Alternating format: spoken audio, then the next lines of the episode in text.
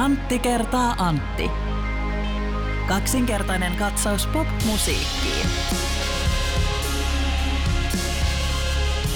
Antti, tällä kertaa meillä ei ole vitsiä, mutta meillä on erittäin hauska tarina tähän kärkeen. Hmm. Ja mitä, mikä olisikaan parempaa kuin se, että tästä tarinasta vastaa Antti, mutta hän ei ole minä, Antti Kraalun, etkä sinä, Antti Hietala, vaan tämä on meidän kuuntelijamme Antti. Kauhean hieno nimen on antanut tässä henkilölle hänen vanhempansa. Miten hän on keksinyt? Jos on ymmärtänyt, niin tuossa 70-luvun loppupuolella, 80-luvun alkupuolella aika moni suomalainen poikalapsi sai nimekseen Antti. Se on hieno nimi. Oh, se on hyvä. Se on mahtava. Hei, hei, me, minä kerron tämän nyt. Tämä on hauska tarina. Näin meille kirjoitti siis Antti. Terve Antit. Pakko kertoa hauska story podcastiin liittyen. Soitan ammatikseni pasuunaa ja nimeni on Tattadaa Antti.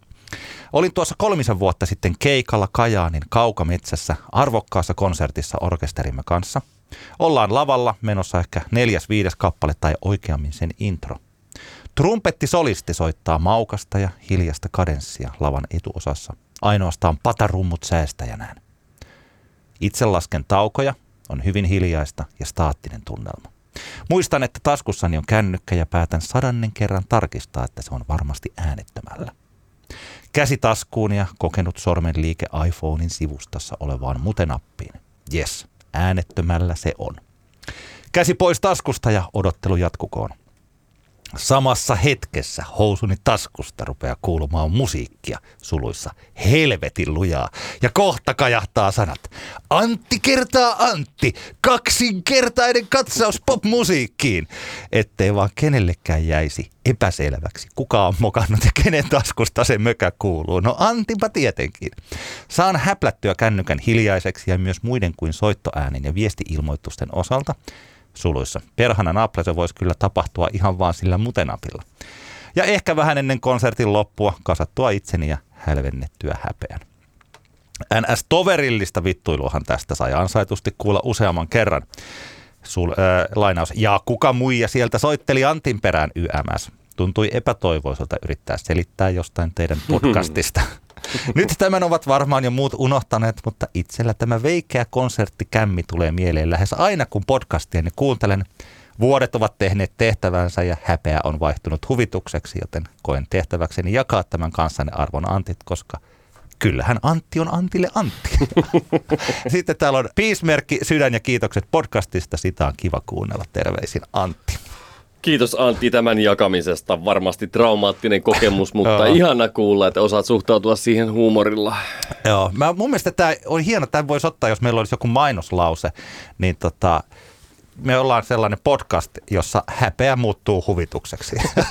Jota kuuntelemalla, Kyllä. tarpeeksi kauan kun kuuntelen, niin se on se tietty tunteiden kirja. Kyllä, joo. Mä kyllä osaan samaistua tässä Antin tilanteeseen. Mä todella, todella harvoin tulee tilanne, jolla joutuu ottamaan puhelimen lavalle mukaan, kun soittaa. Mutta joskus, kun se syystä tai toisesta sinne tulee, muistan, että mulla oli joskus kännykkä mukana, koska meillä oli noin HD-backupit niin sanotusti puhelimen iTunesissa, oh. tällaisen aivan hätähätävarana. Ja sitten siitä jotenkin aina, aina niin kuin jossain kohtaa keikkaa putketi mieleen, että että pistikö mä äänettömälle, mitäs jos nyt tuossa kohta rauhallisimman biisin suvantovaiheessa sieltä tota, alkaakin tota noin, niin puhelin, puhelu, oh. puhelu hälytysääni soimaan tai joku herätyskello tai, tai muuta, niin suosittelemme esiintyville artisteille puhelimet jätetään sinne takahuoneeseen. Mä voin sanoa, radiossa on sellainen hyvä puoli, tai mun mielestäni siinä sellaisessa radiossa, mitä mä teen, missä yleensä kaikki menee aika hyvin tällainen suunnitelmallisesti eteenpäin ja mm. sellaisia niin kuin, mokia ei oikeastaan tapahdu hirveästi, koska ei sitä ole tota, Niitä, niitä se on vaan niin kuin sillä niin, että niin. radiolähetys etenee, kun tätä hommaa on tehnyt paljon ja tietää, miten homma, niin kuin asiat menee. Mutta jos joku vieraalla puhelin soi kesken haastattelun, niin se on harvinaista, mutta se on yleensä aina tosi hieno hetki, kun näin tapahtuu. Ja useat laittaa sen pois ja hyvin melkein aina, jos, soi, jos puhelin soi, varsinkin jos on tällainen, joka on tottunut antamaan haastattelua, että se mm. ei ihan häkelly siihen. Paikallisradiossa tulee paljon puhuttua myös tällaisten ei-ammattipuhujien kanssa, niin ne laittaa sen pois, että heiltä mä en kysellä. Mulla esimerkiksi kerran kävi sillä kun tota, en tiedä, ootko kuullut, kun Jonne Aaronilta tuli alkuvuodesta tämä uusi biisi Ota syliin ja suutele mua.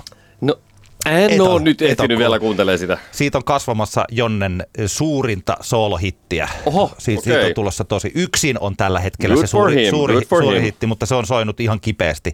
Hyvin tällainen kuin kasari-slovari henkinen. Ota sylin ja suutele Joo. mua.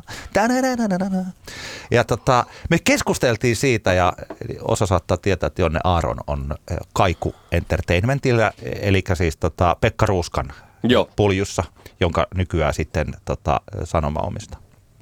Niin tota, me, sa, siinä haastattelussa me juuri keskusteltiin siitä, että koska Pekka antaa vahvaa konsultaatiota näille artisteille mm. ja hänellä tietysti track record on aika, aika hyvä. Ja toisaalta hän on myös tota, ollut sen verran kauan bisneksessä, että tota, ei myöskään päästä ihan helpolla niitä artisteja. Mm.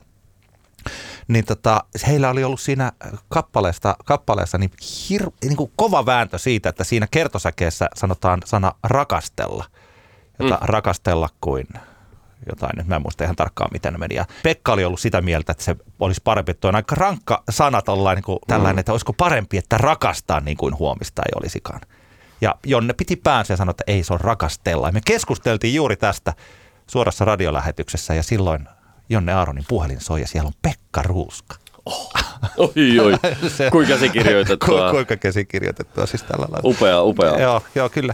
Mutta siis tämä on, kiitoksia tästä tarinasta. Tämä oli aivan mahtava. Mun mielestä se olisi kiva, joskus voitaisiin, jos uskallettaisiin, järjestettäisiin sellainen kuvakisa. Missä, lähetä kuva sieltä, missä kuuntelet Antti kertaa Antti podcastia. Joo. Ö, sellaisia kuvia voi lähettää joo, meille. joo, tämä voi Kyllä, kertoa, kertoa tarinoita. Totta, joo, kyllähän me mielellään näitä jaetaan. Tämä on siis Antti kertaa Antti podcast, kaksinkertainen katsaus popmusiikkiin ja tässä vieressäni vastapäätäni istuu Antti Granlund, Hei, hei, hei. ja minä olen Antti Hietala ja tämä on meidän jakso numero 130.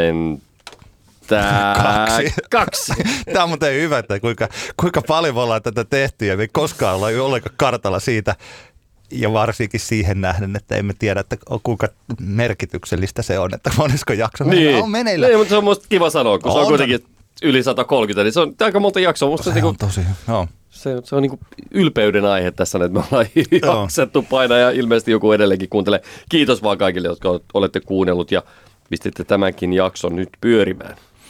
Mä haluan sanoa muutaman sanan viime viikon superkeskustelusta, eli tästä kisusta ja kisun kulttuurisesta omimisesta, tai oikeastaan tästä, no kulttuurisen omimiseen se liittyy, ja sehän on siis niin kuin melkein mahdoton se keskustelu aina sillä yksittäisenä keskusteluna. Mutta mä aina toivon, että joka kerta kun tulee tämä tällainen asia, niin että se jotenkin osuisi ne kulttuuriseen omimiseen liittyvät perustelut useampiin ihmisiin ja sitten pikkuhiljaa ihmiset tajuaisivat, että mistä siinä on oikein kysymys, koska mä uskon, että vielä on niin hirvittävä määrä ihmisiä, jotka ei ihan ymmärrä sitä asiaa. Ja toisaalta, että koska se on tällainen, jos haluaisi käyttää hienoa sanaa, tällainen ambivalentti asia, että mikä on sitä omimista ja mikä ei ole, Mm. ja mikä sellaiseksi koetaan ja kenenkä mielestä, ja siis tällä tavalla. Mutta siis kertauksena Kisu kirjoitti Instagramiin, se oli harmi, taisi olla just niin kuin siinä, siis että me oltiin just tehty se edellinen podcast, tuntuu nyt jotenkin, että kun aiheesta on kuusi päivää, kun me tätä nauhoitetaan, niin tuntuu, että se kuusi päivää on suurin piirtein kuin kuusi viikkoa. Mm. Se on Mm. tosi kaukana. Mutta siis näin tota, Kisu kirjoitti. Moi kaikki tärkeä asia kulttuurisesta omimisesta ja liittyy myös mun tulevaan vain elämää kauteen. Heräsin kesällä käymäni keskustelun ansiosta yhteiskuntamme eriarvoistaviin ja rasistisiin rakenteisiin ja omaan etuoikeutettuun asemaani valkoisessa, ö, mm, valkoisena ihmisenä. Itse asiassa tämä on sen verran pitkä, että sen voi kisun Instagramista käydä katsomassa. Mutta tämä keskustelun aihe, eli kulttuurinen omiminen ja mustien kulttuurista peräisin olevat Brights-kampaukset, jollaisia minäkin olen käyttänyt kuvauksissa ja keikoilla. Olen käyttänyt niitä, koska ne on ollut ja on musta edelleen aivan valtavan upeita. Olen aina ihaillut mustien kulttuurista tulleita virtauksia ja inspiroitunut niistä. Ja sitten tota, hän kertoi, että hänen meikki- tai hiustiimissään ei ole ollut mustia tai tummaihoisia mukana. Ja tota, olen oppinut, että mustat ja ruskeat ihmiset, joilla on ollut Bridesit tai muu heille kuuluva hiustyyli, on joutuneet leikkaamaan ne pois saadakseen töitä, opiskelupaikan tai asuntoja. Sen lisäksi he kokevat väkivallan uhkaa ja voivat tulla pahoinpidellyiksi Bridesien takia. tämä saa mut kyseenalaistamaan oman Bridesien käytön. On näkyvä artisti, joten ne on ollut osa mun kaupallista kisubrändiä. Ja sitten tämä vielä jatkuu niin kuin tällä. Ja tästähän tietysti kaikki tietää, vaikka joku, joka ei olisi huomannut vaikka tätä keskustelua ja seuraa maailmaa, niin tietää, miten tämä keskustelu menee. Eli askelmerkit, vuorosanat, perustelut ja pöyristymiset ovat jo valmiina eri paikoissa. Ja siksi mä aina toivon, että järkeviä kommentteja tähän aiheeseen olisi myös, mm-hmm. niin, kuin, niin kuin sanottaisiin joskus. Mä toivon, että ja sen takia myös meidän Punkstuu-keskusteluun liittyen, niin mä ajattelen, että meillä tässä kahtena keski-ikäisenä Onko se vielä muuten keski-ikäinen? Mä oon keski-ikäinen se on se, keski-ikä on se oma ikä plus viisi. Niin joo, toi, mä en ole, siis mä en ole lähelläkään keski joo, joo, kyllä. Mulla ei ole mitään ongelmia, ongelmia sen kanssa. Mä haluaisin vaan jo harmaantua, että musta tulisi hopeakettu. Mutta se on eri asia. Mutta siis kun se, mistä me puhuttiin siellä, että aika useasti tällaiset asiat, niin mä oon kokenut sillä tai miettinyt, että, onko meillä, että miksi me puhutaan tästä, koska meillä ei ole niin kuin henkilökohtaisia kokemuksia tällaisista asioista ja näin. Mutta tietyllä tavalla juuri siksi, että se on siis tärkeää, että jokaisessa paikassa, jos nyt voi, voi puhua, niin on hyvä meidänkin meidän omalle yleisöllemme tätä asiaa läpikäydä. Mm. Ja ensinnäkin Kisu pyytää anteeksi ja lopettaa Pridesien käytön. Se on hänen henkilökohtainen valintansa ja hän henkilökohtaisesti itse haluaa tehdä näin. Mm.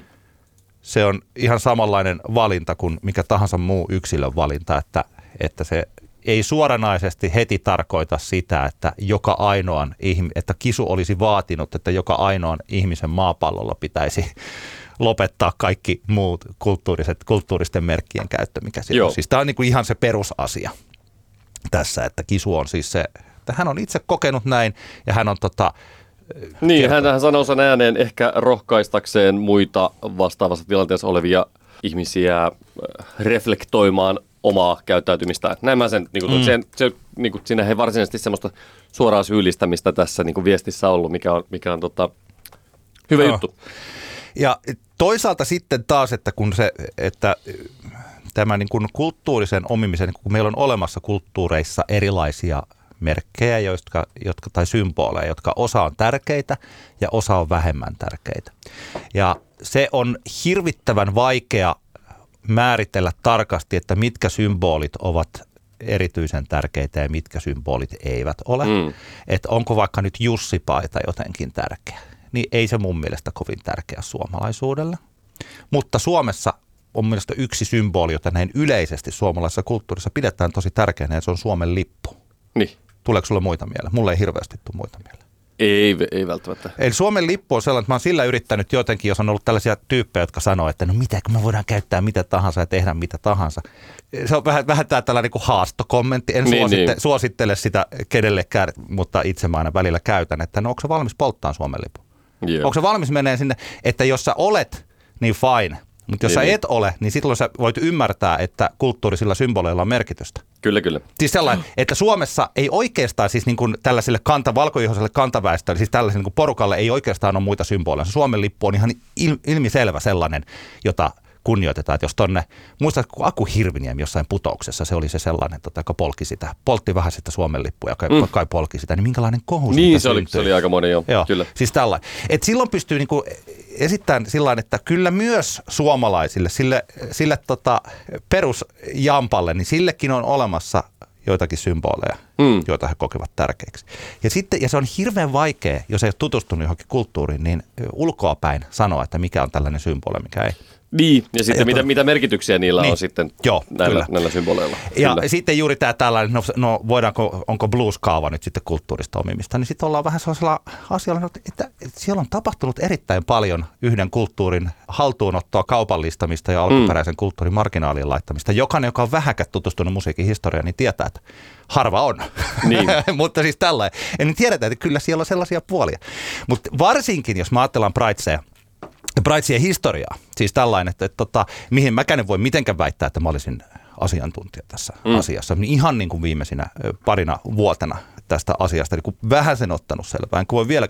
Mutta siis se, sen mä tiedän, että se on kuitenkin siis tällainen, että tota, voi ajatella, että niitä, että varmaan 80-luvulla kyllä on laitettu pitkätukkoisen pikkulettejä, että se on, on olemassa – että kaikki pienet letit ei ole praitseja.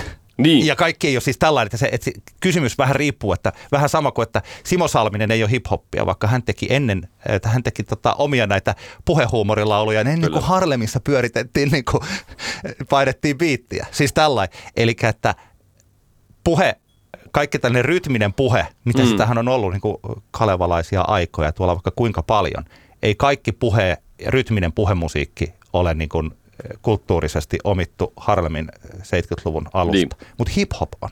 Niinpä. Hip-hop-kulttuuri. Suomalainen suomirap on niin kuin kaiken velkaa, tyylit ja kaikki sieltä hip-hop-kulttuurista oikeastaan jos ajattelen että tällaisia niin kuin Juise Leskisiä tai Simo Salmisia tai tällaisia, jotka on niitä puhelauluja tehnyt, niin ei ne oikeastaan, ei se ole hip-hoppia, eivätkä voi katsoa, että he olisivat erityisesti niin kuin velkaa sinne, koska he, he niin kuin tuntuu, että ei ne ole niin kuin ikinä tavannutkaan. Okei, no niin. joku Juisen siniristi loppuun me taas oli. Niin, niin. Mutta joku, niin kuin siis tällä lailla, mä luulen, että ihmiset ymmärtää, että on olemassa asioita, että joku on keksitty samankaltaisia juttuja, mutta ne ei ole niin kuin – sen takia tämä on vaikea keskustelu. Kyllä, kyllä. Siis tällä, että kuka joo, copyrighttaa asiat, joka kuka tahansa voi keksiä, niin kuin pienen leti. Mutta silloin kun me puhutaan ihan Brightseesta, mitä esimerkiksi Kisu oli erityisesti inspiroitunut tästä kulttuurista ja ryhtynyt itse käyttämään mm. Ja hän henkilökohtaisesti itse oli nyt huomannut, että tämä ei ole ok.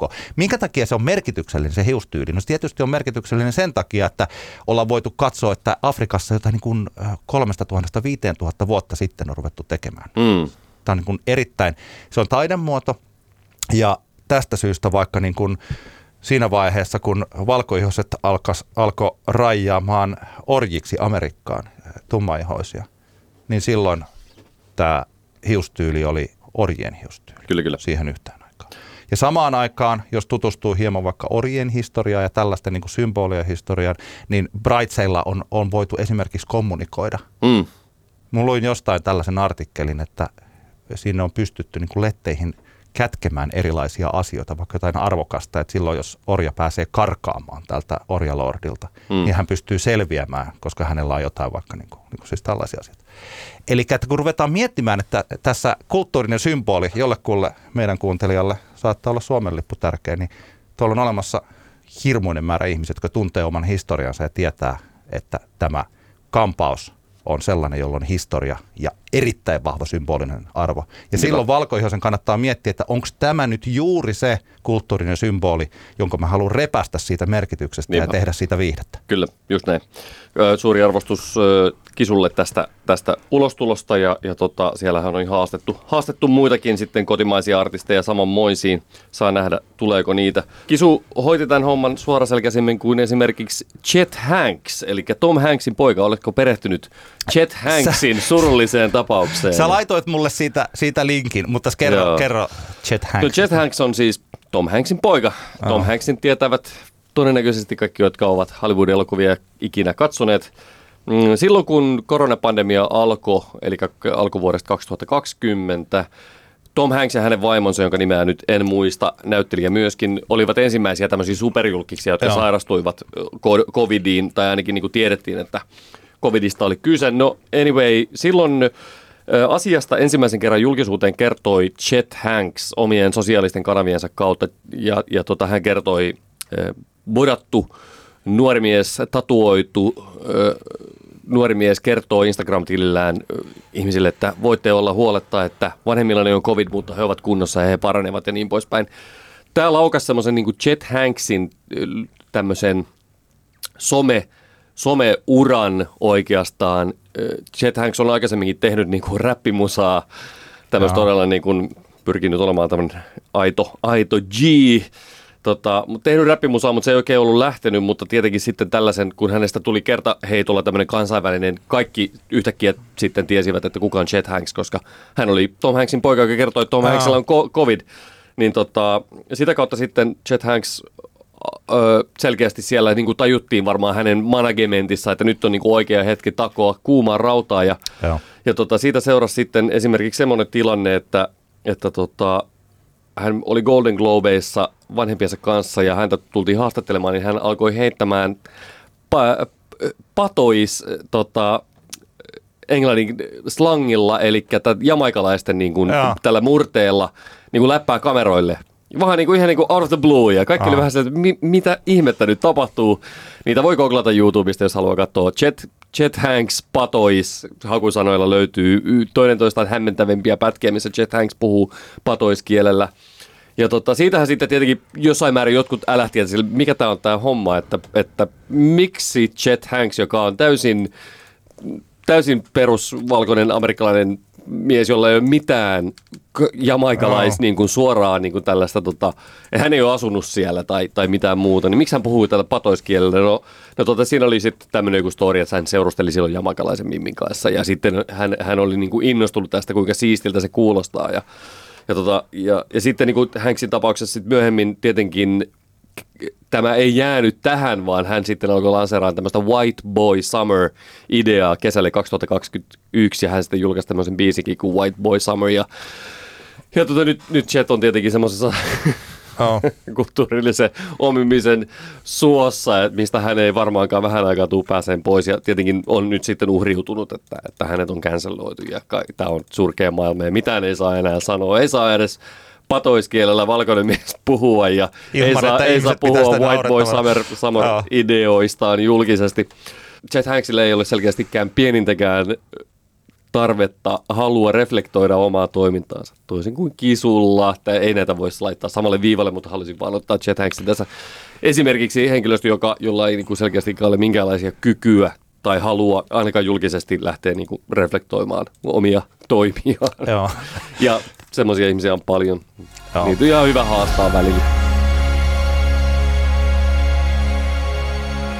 Mä olen Antti kuunnellut viime aikoina podcasteja. Oho. Tai lähinnä yhtä podcastia. Semmoinen podcast, mitä mä olen pitkään pitänyt kuunnella. Kyseessä on Tigan, eli hyvinkin mahtavan kanadalaisen elektronisen musan tuottajan nimeltä Tiga. Hänen podcastinsa, jonka nimi on First kautta Last Party on Earth. Ja, ja tota, Tiga on niille dis- väliaikatietona, Tiga on muun muassa Jori, Jori Hulkkosen kanssa tehnyt musaa. Jori oli pitkään Tigan niin live-kokoonpanossa ja, ja hyvin ansioitunut äijä, mahtavaa musaa. Ja Tiga on siis pitkän linjan DJ, soittanut 90-luvun puolesta välistä lähtien tehnyt niin kuin satoja keikkoja vuodessa. Ja nyt hän on tässä parin viimeisen vuoden ajan pitänyt tämmöistä First kautta Last Party on Earth podcastia, jossa hän haastattelee DJtä. Aa. Ja sen podcastin idea on se, että siinä, siinä on se perusrunko siinä podcastissa, jossa on ideana se, että haastattelijalta kysytään, että sun niin kuin viimeiset, sun elämäsi viimeiset bileet, millä biisillä aloitat, minkä biisin soitat primetimeissa ja mihin biisiin lopetat. Ja sitten se keskustelu muotoutuu tämän ympärille. Ja tietenkin puhelijaita ihmisiä, kun monet näistä haastateltavista on, niin, niin juttua tulee paljon ja asian laitamilta puhutaan monenlaisista asioista. Ja tota, nyt on, on kuunnellut, siellä on suurin osa DJistä, joita haastatellaan, on, on tekno jotka, joka ei sinätä, sinänsä niin kuin itselleni ehkä niin paljon anna kaikenlaisia Jeff Millsia ja muita legenda-tyyppejä, mutta sitten tietenkin itseäni koskettaa enemmän tämmöiset enemmän all-around-tapaukset, kuten esimerkiksi Annie Mac, joka, joka juuri uransa lopettanut. Annie Mac, joka on siis pitkän linjan BBC radio DJ ja sitten tämmöinen niin kuin Areena DJ, ja sitten muun muassa Diplo, joka kaiken musauransa aloitti niin kuin DJ-nä tämmöinen DJ, josta on tullut myöhemmin tuottaja, tekee edelleenkin aktiivisesti DJ-keikkaa. Ja sitten on toki Mark Ronson, joka, joka tota, on hyvin arvostettu musatuottaja, muun muassa, muun muassa tota, Nothing Breaks Like the Heart megahitin oh. tuottaja ja, ja tota Amy Winehousein Back, Back to Black-albumin tuottaja, niin Mark Ronson kanssa on, oha, ei välttämättä kaikki tiedä, että hän on hyvin, hyvin arvostettu DJ, kaveri, jonka kun Questlove järkkää – synttäribileet, niin siellä on Mark Ronson soittaa levyjä. Kun Prince järkkäs synttäribileet, niin Mark Ronson oli siellä DJinä. Eli aika kova, aika jätkä. kova jätkä. No anyway, tosi hyvä podcast kaikille, joita niin DJin touhu ylipäänsä kiinnostaa. Että minkälaista se, minkälaista se DJin homma ylipäänsä on ja, ja minkälaista, minkälaisista tilanteista tällaiset nykyisin supertähti DJit ovat lähteneet ja mitä se heidän uransa on kehittynyt. Ja, ja itseäni ainakin, ainakin tota lohdutti tosi paljon esimerkiksi se, että nämä tämmöiset megadejit käy päivittäin samanlaisia asioita läpi mielessään kuin tämmöinen random tamperalainen baari niin kuin allekirjoittanut tässä. Mitä asioita? No siis tämmöisiä, vaikka, vaikka Annie Mac puhuu tosi hienosti siitä, kun hän on siis hän on semmoinen DJ, joka, joka, tota, joka on siis hän jossain kohtaa nousi varsinkin Britteen saaralla tämmöiseen niin kuin Fatboy Slim-luokkaan. Eli, eli, eli jos sulla oli niin kuin, Wembleyllä U2 keikka ja sinne piti saada joku DJ tavallaan niin kuin viihdyttää jengiä, niin otettiin Annie Mac. Aivan, eli, eli tota, tämmöinen niin kuin mega, mega tavallaan stara, Ö, ja, mutta kuitenkin hän on pyrkinyt tekemään sen sillä tavalla, että, se, että hän on pyrkinyt pitämään semmoisen monimuotoisuuden siinä soittamisessa aina läsnä, eli, eli ei tämmöistä niin pelkkää EDM-jyystöä tai ei pelkkää trappisoundia, vaan niin tosi monipuolisesti musaa. Koittanut pitää semmoisen lievän ö, yleissivistävän kulman ja mie- mielenkiintoisuuden siinä niin soittamisessa mukana. Ja, ja tota, ja, eli, eli on soittanut sekä isoja hittejä, että pyrkinyt sitten välillä ujuttamaan sinne väleihin kaikenlaisia semmoisia biisejä, mitä yleisö ei ehkä osaisi odottaa. Niin siitä esimerkiksi Anima puhuu tosi hienosti siitä, siitä sisäisestä strugglesta välillä, että voiko jonkun biisin soittaa. Onko joku biisi liian ilmiselvä, että sen voi soittaa. Voinko mä pääse, ne käyttää hauskasti termiä to get away with a song, nämä monet DJ, eli, eli tavallaan ö, pystyykö sinne settiinsä ujuttamaan jonkun kappaleen, joka, on, joka ei ole millään tavalla ilmiselvä valinta tai saattaa olla jopa hankala. Ja se on monesti ainakin itsellekin Deinä, vaikka jos miettii meidän Hang DJ-klubia, ne on niitä siisteimpiä hetkiä, kun sä saat tavallaan huijattua yleisön tanssimaan jotain semmoista kappaletta – mitä ne ei ah. todellakaan lähtökohtaisesti haluaisi tanssia. Se on niin semmoinen ehkä palkitsevinen hetki monesti. Mikä biisi tuolla? Hei mä voin sanoa yhden, mikä mun mielestä, mä en tiedä nyt kun tosiaan, että kun on jo kauan sitten kasvanut tästä niin kuin äh, hänkkäri yleensä. Minkälainen on tällä hetkellä niin kuin Hang the DJ kävijä? Mikä on keskimääräinen kävijä? No eihän me siis tässä nyt viimeisen puolentoista vuoden niin, aikana niin, hirveästi ollaan järjestetty, mutta... Eikö teillä joku, teillä on kyllä kuitenkin ollut pari? On meillä pari, kyllä meillä nyt niin. viime kesänä oli pari iltaa ja nyt on itse asiassa lokakuussa on, on nyt kun ravintolarajoitukset purettiin, mm. niin lokakuun lopulla on taas ilta. Ja, mutta molempina kesinä tässä on niin kuin, muuten, se, mutta se keski-ikähän siellä 22, sanoisinko 20, 20, 22 V, joka kaipaa jotain muutakin kuin Williamin Penelope, niin sanotusti, Joo. vaikka sitäkin kyllä meiltä toivottiin jossain kohtaa tosi paljon. Mutta anyway, otetaan niin, esimerkkinä niin, joku, joku, tota, biisejä? joku, tota, joku Miki Matsubaran niin kuin Japani diskohitti saattaisi olla mm. vaikka semmoinen biisi, mitä jos sä laitat sen kylmiltään soimaan, niin taisi olla tyhjänä, mutta soitat sen oikeaan väliin, niin ihmiset onkin silleen, vitsi miten siisti biisi, että tämähän on tosi hauska. Tämän tyyppisiä juttuja siis. Öö, ei mitään noisee ehkä Joo. kannata Onko tuollaisia kuinka paljon, mutta tähän on niinku joku, tämä on ihan mielenkiin, tosi mielenkiintoinen mm. keskustelu juuri siihen, koska DJ-homma on juuri hyvin, siellä on paljon samaa kuin vaikka tällaista radiojuotajasta, sitä joku ajattelee, että eihän siellä tarvitse kuin nappia painaa. Niin. Ja sitten siinä jossain vaiheessa, niin että no okei, ole hyvä, että, niin. että meppä kokeilee, että tuolla on nyt yleisö ja soita sitä, mitä ne haluaa tanssia, niin äkkiä tajuaakin, että meneekin sormisuuhun. Niin mitenkä vaikka teillä, että tota, et, et, ettekö te soita vielä niin kuin, että teillä on niin ajanmukaista musiikkia, mutta että sieltä saattaa tulla ihan niin 70-lukua välillä samalla tavalla kuin mitä tahansa joo, joo, siis kyllä, kyllä toki ollaan pyritty pitää niin kuin, siis se niin kuin aikaskaala niin kuin mahdollisimman laajana.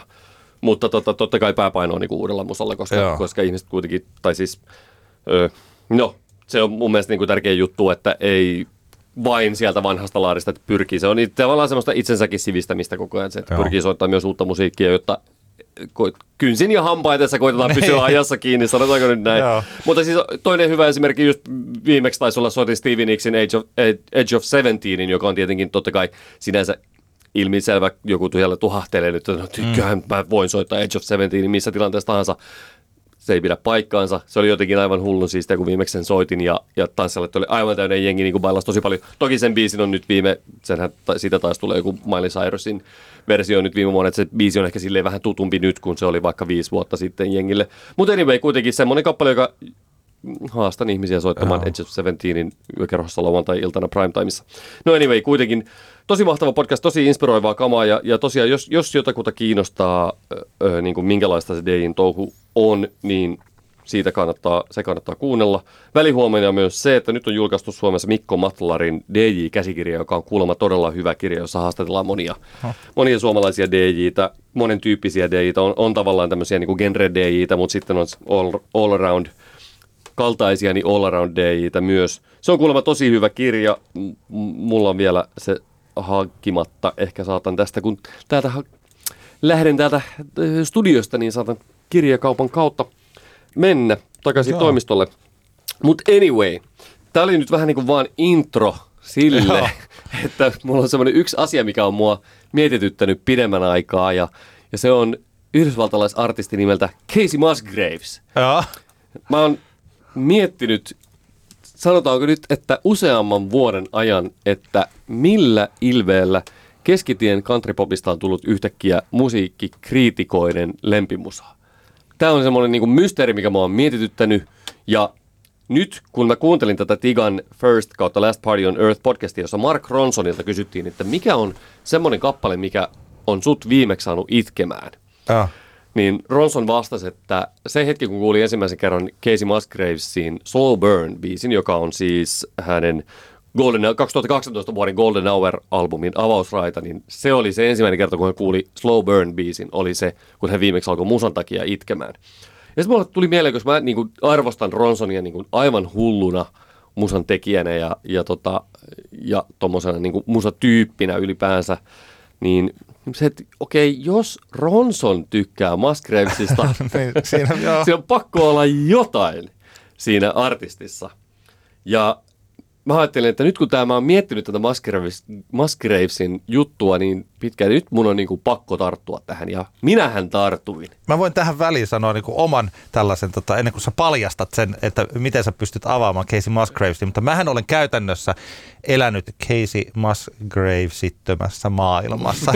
Hän on tehnyt musiikkia erittäin nuoresta alkaen, käsittääkseni. Että hän on nyt siis 33 vuotta. Joo, ja hän on tehnyt, hänen ensimmäinen levy on tullut siis vuosituhannen alussa, että hän Kyllä, on kyllä. niin kuin tehnyt erittäin pitkää musiikkia. Viisi, Ja albumi, viisi albumia julkaistu.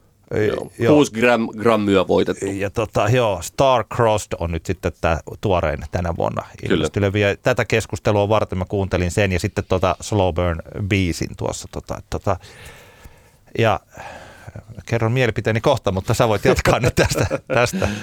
Jees. No, mähän lähdin tähän hommaan sitten tota... tai Siis sanotaanko nyt alkuun näin, että, että Golden Hourin Metacritic-arvo on 89. Metacritic on saitti, joka kerää ö, arvioita ja luo niistä tavallaan tämmöisen keskiarvon. Joo. 89 pistettä sadasta, eli niin kuin kymppi miikka oikeastaan, tai, tai niin, kymppi miikka melkein. Eli lähes täydellinen albumi valtaosa kritikoista mielestä. Uusin albumi Starcrossed ei ole ihan niin, niin tota, kovilla statseilla. 78 on Metacritic-arvio nyt. Joo. Mutta sitä on myös, on myös hehkutettu, se on, siihen on selkeästi suhtauduttu vähän kriittisemmin, mutta, mutta kuitenkin tuo Golden Hour, joka on hyvin samankaltainen albumi kuin tämä Starcross, niin ihan lähes varauksetonta ylistämistä saanut niin kuin musakriitikoilta. Ja tota, mä lähdin liikkeelle nyt sitten tuosta Slow Burn-biisistä, joka oli mulle kyllä entuudestaan, olin mä kuullut sen joskus aikaisemminkin, mutta en ollut silleen niin kuin kiinnittänyt huomioon, koska tämä Musgravesin musahan niin kuin perustuu tietenkin sille ajatukselle, että siinä ei ole minkäänlaisia häiritseviä tekijöitä, että se on, niin kuin, se on karsittu jokainen pienikin elementti, joka saattaisi jotain ihmistä niin kuin häiritä, ja se on ihan fine.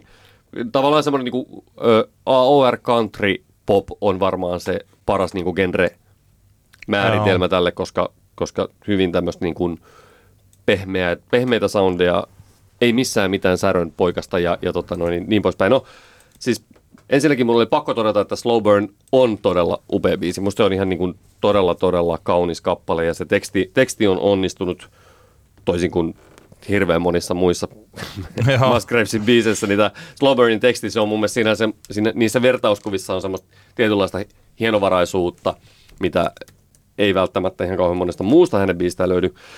No kuitenkin sitten mä aloin kuuntelemaan tätä Golden Hour-albumia ja nyt sitten tätä Starcrossia, kun se julkaistiin. Ja, ja tota, nehän ovat hyvin, hyvin tyylisiä albumeita monella tapaa, vaikka siellä muutamia niin kuin hyviä biisejä on, on, on kritikoiden kanssa samaa mieltä siitä, että Golden Hour on parempi albumi kuin Starcross, mutta, mutta se on kuitenkin niin kuin lähtökohtaisesti ö, todella varmaan päälle pelaavaa musiikkia, jossa ei oteta mi- minkäänlaisia riskejä ja, ja niin kuin jotenkin tuntuu, että se niin kuin kaikessa hakeutuu siihen niin kuin keskitiehen.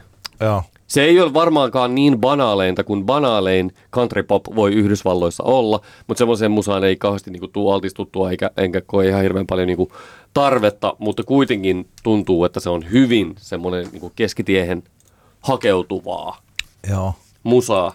Ja, ja tota, mä sitten niinku koitin miettiä, että minkä takia nyt tää, näinä aikoina, 2010-luvun lopulla ja 2020, niin miksi ö, kriitikot, jotka perinteisesti haluavat niin kuin, haastaa musaa ja pohtia niin kuin, pohtia, niin kuin miksi tuotantoratkaisuihin päästy tai että minkä takia jossain maailmantilanteessa tehdään jonkun tietynlaista musaa. Minkä takia Casey Musgravesin kädenlämpöinen country pop menee sukkana läpi.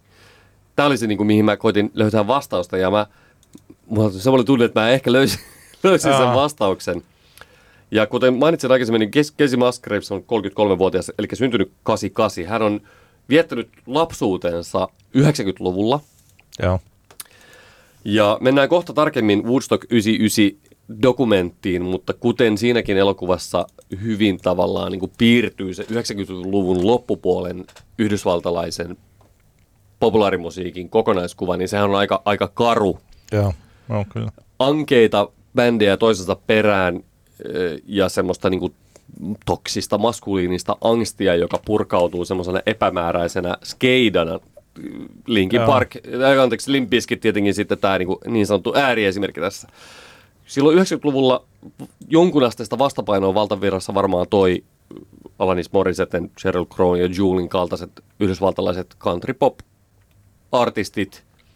Ja, ja tota, Musgravesin lapsuus on 90-lukua ja äh, vaikka Artu Seppänen kirjoittaa Hesarin Casey Musgraves Starcross-albumin kritiikissään, että parikymppiset ovat löytäneet 90-luvun country parin. Mä vähän haastan tätä. Mun on vaikea niin kuin, sulattaa tuota lausetta ilman ainakaan mitään, niin kuin, mitään niin kuin, ö, statseja, niin mä uskoisin, että 30, mä sanoisin, että parempi, parempi lause on se, että kolmekymppiset ovat löytäneet 90-luvun kantrin perään pariin, ja, ja tämä johtuu siitä, että tämä on, on heidän lapsuutensa musiikkia ja niitä kaikuja, mitä sieltä Joo. muistuu mieleen, ja sitten ehkä toisaalta se fiilis, mikä on jäänyt siitä, että se on niin tavallaan ehkä meidän ikäisille se tuntuu vähän absurdilta ajatukselta, että tämmöinen keräläinpöinen katripop on voinut olla vaihtoehto jollekin.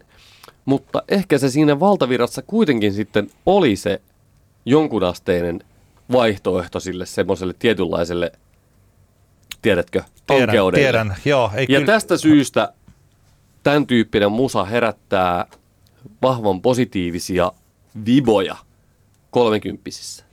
Mä nyt vasta huomasin, että silloin siitä edellisestä levystä, siis Arttu Seppänen, hän siis Golden Hourille on antanut vuonna 2018 viisi tähteä. Joo, joo, joo, joo. Ja kaikkihan se... sille, kaikki niin kuin ihan varauksettahan, niin kuin Pitchfork, niin kuin Best New Music, tai en nyt koska, mutta varmasti.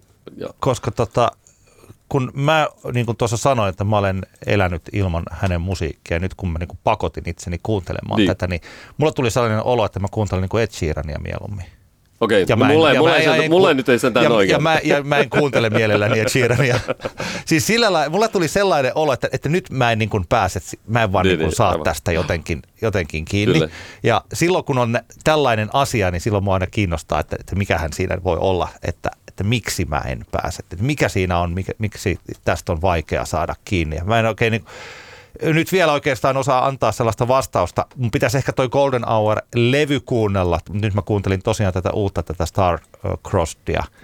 Ja ehkä kysymys voi olla kiinni siitäkin, että mä en nyt vaan tällä hetkellä tarvitse tuollaista pehmeää ääntä ja siis tällaista. Se on muuten hauska huomata, niin kun Casey Musgraves, nyt kun me juuri tässä samaan aikaan tsekkasin, niin suomalaisessa radiossa niin hän ei niin kuin soi käytännön lainkaan. Joo, se voi olla yksi juttu, minkä takia mm just, että ehkä, ehkä tavallaan täällä päin maailmaa se, se ei niin kuin läpäise niitä radioseulla, se voi olla yksi juttu, mikä ehkä vahvistaa sitä, että että tavallaan jos se olisi iso kaupallisen radiohitti nyt, niin, niin. voisi olla ehkä kriitikot suhtautuisi vähän eri tavalla. I don't know, taas spekulaatio ja panettelua, mutta... niin, niin joo, ja, että, että, uskotko, että joku antaa oman näkemyksensä muuttua sen mukaisesti, että onko musiikki suosittua vai ei ole. Mun täytyy siis sanoa, että, että mähän arvostan Arttu Seppästä kirjoittajana, siis tällainen, että hänellä pitäisi niin lukea nämä tekstit, Joo. että miten, miten, niin mihinkä hän, hän tässä lähtee. Mutta se on tota, mekin ollaan puhuttu vaikka jostain niin Pitchforkin tavasta myös ottaa eri aikoina, varsinkin nyt niin kuin siis, että kun me arvotetaan musiikkia, niin siinä, että minkälaisesta positiosta me sitä musiikkia kuunnellaan, niin silloin paljon merkitystä. Ja jos mm. Pitchforkin ensimmäinen vuosikymmen, eli sieltä niin kuin 2000-luvun alusta niin kuin 2010, niin se on ollut juuri tätä niin sanotusti niin kuin meidän musaa, eli valkoihoista, valkoihoisten nuorten miesten indie Ja sitten pikkuhiljaa nyt eh, tota Pitchfork tajusi sellaisen asian, että niin, että täällähän on tehty muutakin musiikkia. Se on muuttumassa. Joo. Ja sitten sella, että nyt alkaa olla sillä että se valkoihoisten miesten indie pop, niin kun sieltä on erittäin vaikea saada hyviä arvosanoja kun taas, niin kuin, mutta tämähän on, ja tämä ei ole niin nyt oikeastaan Pitchfork-kritiikkiä, vaan ennemminkin eh, siis, että se on hyvä tapa miettiä, että kun me arvotetaan taidetta, että Joo. minkälaisesta näkökulmasta sitä arvotetaan ja onko se, että mi- miten mä, mäkin vaikka olen omia, minkälaisessa musiikissa mä olen niin kuin aivojani tota, liottanut niin. vuosikymmeniä, niin se, on, se vaikuttaa siihen, miten mä arvotan musiikkia.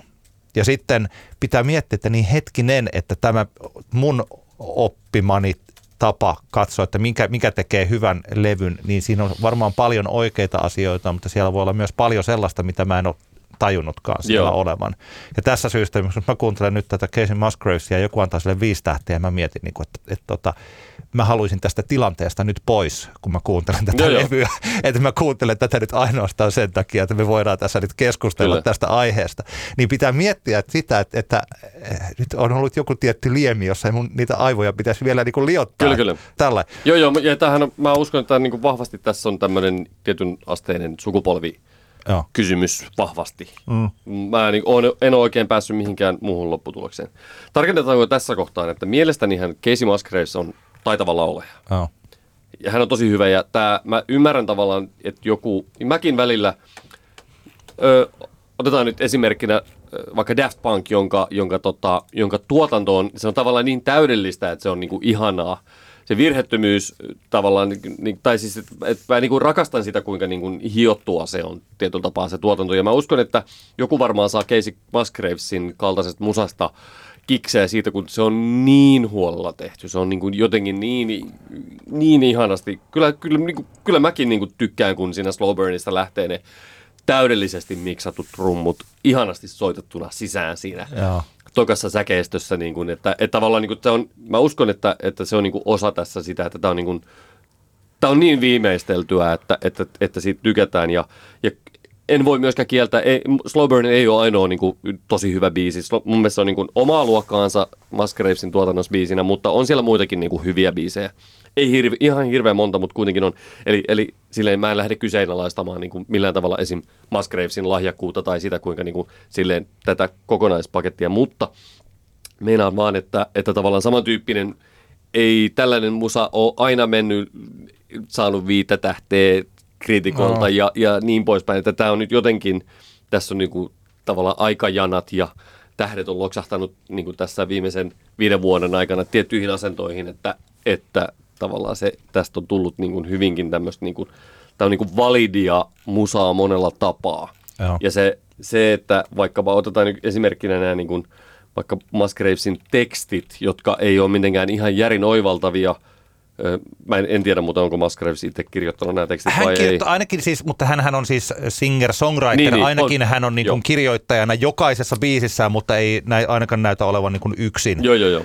Voidaan joo, olettaa, että hän, on niin kuin, joo. hän, hän vastaa näistä teksteistä. Niin nämähän on aika hauskoja tavallaan tämmöisiä aika jopa mun mielestä vähän semmoisia Anssi Kela-tason niin kuin juttuja – Eli ja, just hyviä. Niin, eli tavallaan just sen takia ne varmaan toimiikin monelle mm. ihmiselle, mutta ne ei ole mitenkään erityisen oivaltavia ne tekstit monestikaan. Otetaan vaikka hauska tämä Lonely Weekend-kappale, ö, tota, Golden Hourin kakkosbiisi, jossa hän laulaa niinku FOMOsta, tällä no. niinku hauskan, hauskan niinku suoraan ja naivista, että, että I keep looking at my phone, putting it back down. There's a little part of me that's going got the fear of missing out. Silleen, niin kuin, että Silleen, että, siis joo, tässä maailmassa on todellakin paikkansa sille, että joku laulaa tällaisesta asiasta näin ilman, että siinä on jotain semmoista niin kuin monimutkaisuutta sen asian tiimoilta, mutta just se, että mä niin kuin ehkä tekstittäjänä laittaisin tämän silleen niin kuin – samaan laariin just jonkun Kelan kanssa tavallaan, mm. ja se tyyli on niin kuin hyvin semmoisia, niin su- vertaukset ei ole kovinkaan kryptisiä, ja, ja vertauskuvat, mitä niin kuin Musgraves käyttää ja Tuolla niin kirjallisuuden puolellahan puhutaan tällaisesta kertomakirjallisuudesta, mikä Joo. ei ole yleensä sellainen mairitteleva, että jos joku sanoo, että tämä on tällaista kertomakirjallisuutta, niin, niin se taas niin. tahtoo sanoa, että tämä toimii juonen tasolla – ja sitten kun se juoni loppuu ja se kirja päättyy, niin sitten onkin ihan hyvä, että tähän ei tarvitse enää paljon palata. Kyllä. Ja että useasti tällaiset, että tota, nyt, nyt siis kuten sanottua, niin kuin disclaimeri, että kun mä olen siis kuunnellut Musgravesia niin vähän, että mun näkemykseeni ei kannata hirveän vahvasti nyt mm. tässä keskustelussa luottaa. Siis näin, että mähän saattan, mulla saattaa käydä, kuka tietää, että mulla käy jonakin kauniina jouluna, tuolla tulee sellainen olo, milloin mä yleensä kuuntelen kaikkea pehmosta musiikkia, kun mukava olla. Casey Musgrave, sillähän niin. on se joulualbumi muuten. Kyllä, Aloita siitä ei, sitten siis, että mä, mä saatan hyvin aloittaa sen. Mä voin, mulle käy samalla lailla kuin sulle kävi Fleetwood Macin kanssa, että mä sitten jossain vaiheessa kun rakastuin ja mä kuuntelen tämän keskustelun ja mietin, että kyllä mä oon ollut tyhmä. Mutta niin. siis, että, mutta hänhän ei ole siis, hän on suosittu, mutta kun katsoo hänen striimejään, niin että ei näe mitään megaluokkaa. Rainbow 134 miljoonaa, Slowburn 95 miljoonaa. Niin kuin, niin, ei, niin. ei se niin kuin mega, hän ei ole mega-artisti. Ei, ei, että ei, kyllä tässä ei. enemmän on nyt, tässä on tällaista, onkohan siinä sweet spotissa just, että hän on suosittu, mutta hän on tällainen niin kuin Pitchfork eh, Hesarin musakriitikko suosikki. Niin, kyllä, kyllä. Mä, niin. mä, mä, mä, mä jotenkin hekumoin mielessäni esimerkiksi tämä Golden Hourin kappale Space, Go, Space Cowboy, joka ei kerro todellakaan mistään avaruuskauboista, vaan se kertoo siitä, että cowboyille täytyy antaa tilaa. Siinä on tämmöinen kertsin lause, että so you can have your space cowboy. I ain't gonna fence you in. se jotenkin, niin kuin, mä hekumoin silleen, että semmoinen niin kuin, änkyrä kriitikko jotenkin kokee tämän lauseen silleen vahvasti. Joo, joo, aika, mutta... aika, aika perinteistä, perinteistä Texasia mun mielestä tollaisessa on sillä tota... Go right away in your Silverado. tota, niin. Mutta kyllä joo, joo, siis tota, joo, mielenkiintoinen, mielenkiintoinen keissi. Tosi mielellään niin kuin mä kuulisin munkinlaisia näkökulmia Musgravesin tavallaan siihen, että minkä takia hän on mulla on jäänyt vähän auki vaan se niin kuin, tavallaan se artistin niin kuin relevanttius niin kuin, tekijät. Joo. Ja se tämä mun teoria tästä 90-luvun lapsista on niin kuin ainoa mulle semmoinen niin kuin, tavallaan selitys tälle, tälle asialle. Se on niin kuin verrattavissa mm, siihen, että Jukka Nousiainen on epuuntunut Joo. ja tavallaan siinä skenessä se semmoinen kasariin, varsinkin kun 80-luvun lopun suomirock ilmaisu alkaa olla niin kuin erittäin kosher. Joo. Niin mun mielestä se on niin kuin verrattavissa siihen, että Musgraves on tietyllä tapaa pikkusen nuoremmille tyypeille niin kuin erittäin kosher, tiedätkö? Joo. Ja se, mä veikkaan, että tämä, niin kuin menee, lapsu, tämä menee sinne lapsuuteen. Joo. Ja sitten ehkä jo, meille jotkut meidän ikäisille jotkut niin kuin 80-luvun jutut. Sitten niin kuin, oh. tai niin kuin vielä nuoremmat, joku vaikka no okei, harva meistä nyt jostain Laura Braniganin Self-Control-biisistä silleen aktiivisesti intoilee. Mutta otetaan nyt esim- he, ihan tämmöinen esimerkkiheitto. Antti Lähde oli kanssani katsomassa Mallan loistavaa G-Live Lab-keikkaa tuossa taannoin. Joo. Ja Antti kirjoitti nyt kulttuuritoimituksen sivuille siitä hyvän keikka-analyysin, jossa hän puhuu just tästä niin kuin tavallaan 80-luvun ilmaisusta. Niin mä uskon, että se, mitä sitten toisaalta mitä Antti Lähde, joka on syntynyt 70-luvun jälkimmäisellä puoliskolla, niin mitä hän saa irti Mallan ilmaisusta, mitä saa irti, niin se, liit, se on sama juttu, mitä ehkä Nousiainen saa – eppujen myöhäistuotannosta ja mitä sitten 30 saa Casey Musgravesin tuotannosta. Mä luulen, että sä olet erittäin hyvin jäljellä tässä. Luulen, että sä oot erittäin hyvin jäljellä, koska siis tällainen se tapahtui ja mehän tiedetään tietysti tällaiset, niin kuin radiossa puhutaan tästä formative yearsista, että niin. jos me halutaan tehdä nelikymppisille radioon, niin me katsotaan, että mitä musiikkia he ovat kuunnelleet 15-vuotiaana. Niinpä, ja siinä ollaan, si- siihen laitetaan kyllä, se, kyllä. se lähtökohta laitetaan siihen, että jos joku haluaa perustaa radiokanavan ja miettiä kohdeyleisöä, että no miten mä saan ne nelikymppiset, niin, niin, niin näin, näin ne saadaan.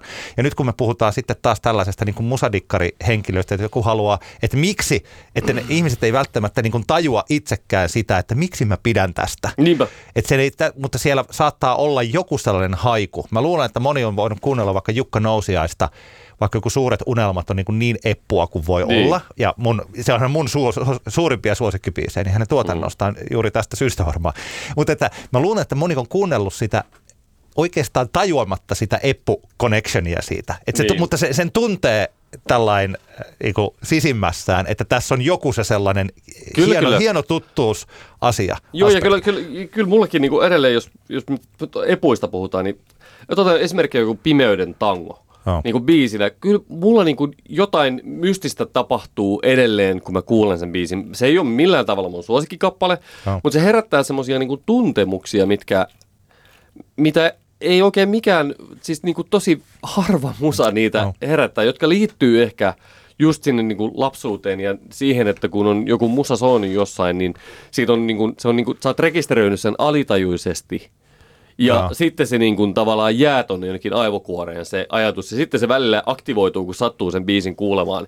Ja niitä on niin vaikea määritellä niitä tunteita justiin. Joo. Se on jännä, tosi tosi kiinnostavaa. Joo, jos mä ajattelen nyt vaikka, että minkälainen sellainen artisti, jos, josta mä intoilisin ihan kipeänä, että jos joku käyttäisi suomen kieltä siis sanotuksissa, tavuissa ja rytmissä ja sillä niin kuin yhtä taitavasti kuin Juise, mutta ei samalla tavalla niin kuin, että sieltä puuttuisi se sellainen niin kuin juiseilu Niin, niin. niistä siitä sisällöstä.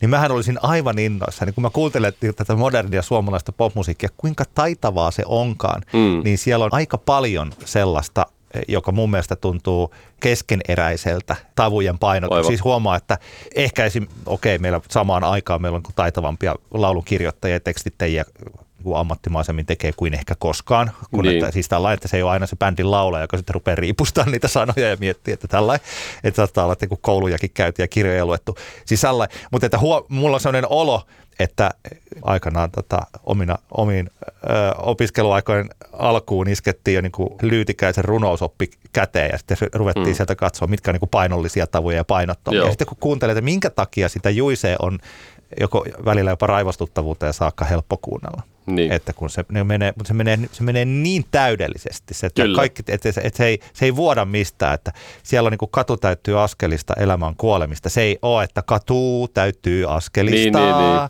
elämää on kuolemista. Mm. Siis sillä niin kuin suomalaisessa popmusiikissa tuntuu, että ne sanat vaan niin runnotaan sinne niihin biiseihin. Okei, siis, mutta taas sellainen yksi asia, minkä mä huomaan, että, että mä olen oppinut kuuntelemaan sen tyylistä suomen kieltä.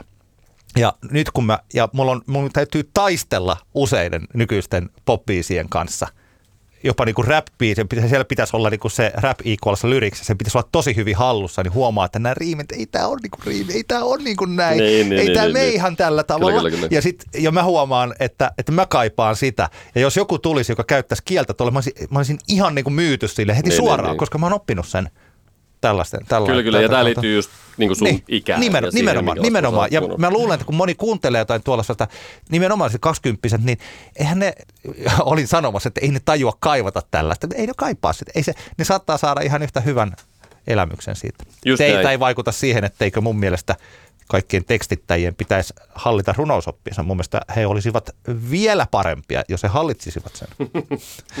Et se on sama, että, että joku rakentaa tuoleja, vaikka se on tosi hieno designi ja ajanmukainen ja kaikki värit ja kaikki, mutta jos ei sinne pysty istuun ihan yhtä hyvin kuin sille, joka saa tehdä istuttavan tuolin, niin ei se ole yhtä arvokas se tuoli.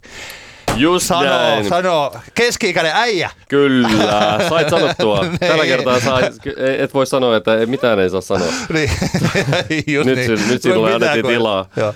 Tota, no, niin, mutta joo, siis ö, aiheesta tavallaan sivuten, niin ka, sä katsoit tämän HBOlta löytyvän Music Joo. Box, Woodstock 99, Joo. Peace, Love and Rage dokumentin. Joo.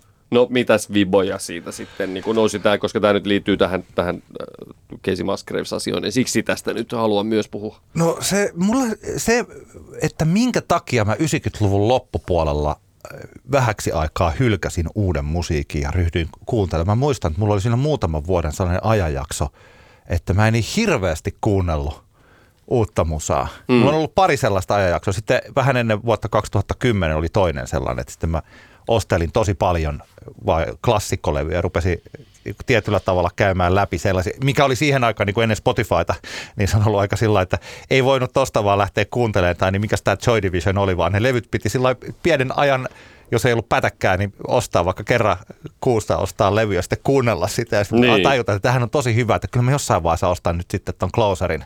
Ja sitten piti ajatella, että no nyt on hyvä väli ostaa se sisältä tällainen, että se vaati vähän enemmän. Niin, tota, niin, niin joka tapauksessa tuli sellainen olo, että, niin kuin se, että, että se oli niin kuin aika jotenkin musiikillisesti aika ankeeta, että se 97 vuosi oli hieno, siellä tuli jotain niin kuin just Radioheadin OK Computeria ja sitten tällaista, mutta että se, se meno oli mä oon niin ehkä jälkikäteen ajatellut, että toi vaikka, että mä en ole ikinä pitänyt tuulista, hmm.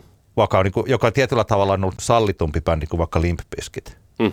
Mä en ollut inno, innoissani sit enää mitenkään tästä niin kuin 90-luvun metallikasta joka mm. oli kuitenkin sitten jo, tota, missä vaiheessa loadit ja reloadittu. Mutta siis sanotaan, että mä en ole niin Black Albumista, en ollut niin mitenkään erityisen innoissani. Joo. Ja siis tällaiset, että, tota, että se, kun katsoi sitä dokumenttia, niin tuli semmoinen jotenkin olo, että mä ehkä niin tajuan, että miksi mä en ollut sellaisesta musiikista kovin kiinnostunut. Mulla ei ollut luontaista vetoa siihen sellaiseen, missä paidattomat äijät haluaa pistää paikkoja paskaksi. Kyllä, kyllä. Joo, ja nythän tietenkin hyvä tässä huomioida myös, että se, sehän on niin yhdysvaltalaisen popmusan tavallaan niin ongelmakohdista. Kyllähän Briteissä tapahtui kaikenlaista kuitenkin Joo. silloin, etenkin niin kuin itselle, itselle se oli niin kuin elektronisen musan suhteen niin kuin tosi Joo silloin niin tapahtui monenlaisia asioita Brittein saarilla, mutta, mutta tässä tietenkin tämä Woodstock 99, se lainappihan oli varmaan niin 99 prosenttisesti yhdysvaltalaisia artisteja, eli, eli tota,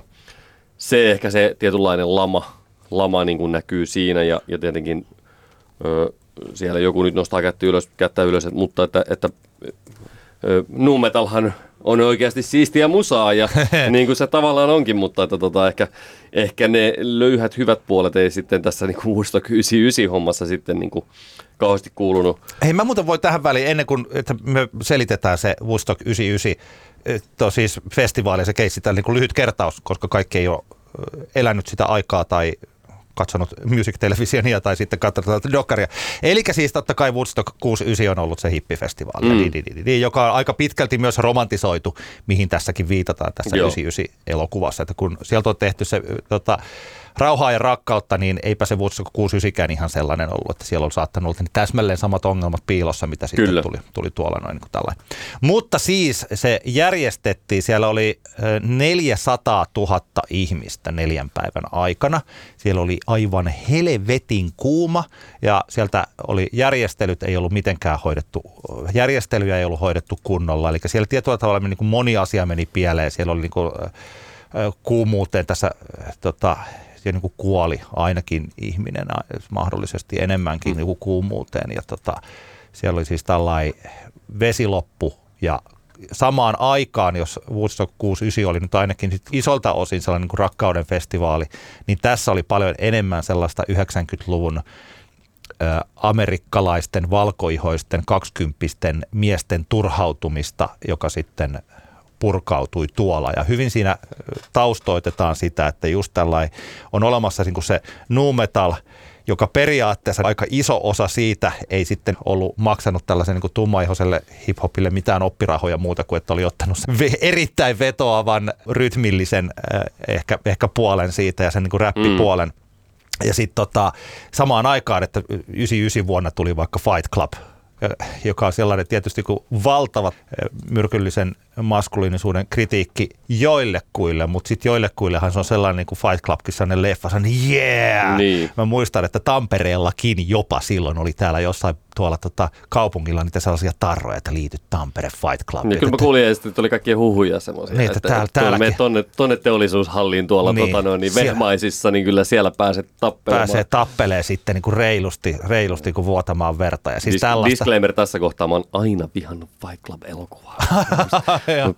Vihasin sitä ekallakin näkemiskerralla. Vihaan edelleen pyhää vihaa Fight Club elokuvaa sitä voi, Mutta sitäkin voi katsoa niin kuin erilaisilla tavoilla. Voi, voi, totta niin kuin, niin kuin siis tällainen. Mutta tota, joo, e- eli ja sitten tuossa e, tota, festivaalilla niin pikkuhiljaa se, se muuttuu. Mun mielestä se Kärpästen herra on mun mielestä hyvä, mikä siinä mainitaan yhdessä kommentissa, niin Kärpästen herra mm. kirjaa hyvä siis sellainen, että, että siellä sellaiset ihmiset, jotka eivät ole lähteneet sinne festivaaleille riehumaan, hajottamaan ja polttamaan paikkoja, niin tajuavat suurin piirtein sitten siinä viimeisenä päivänä, että siellä he nyt vaan riehuvat, hajoavat ja, hajottavat ja polttavat paikkoja. Eli pistettiin se koko paikka paskaksi käytännössä. Niin, niin. Ja tota, se niin kun, sieltä tuli todennäköisesti siellä oli kymmeniä, jos ei satoja raiskauksia ja niin kuin kaiken maailman niin kuin järkyttävää kamaa.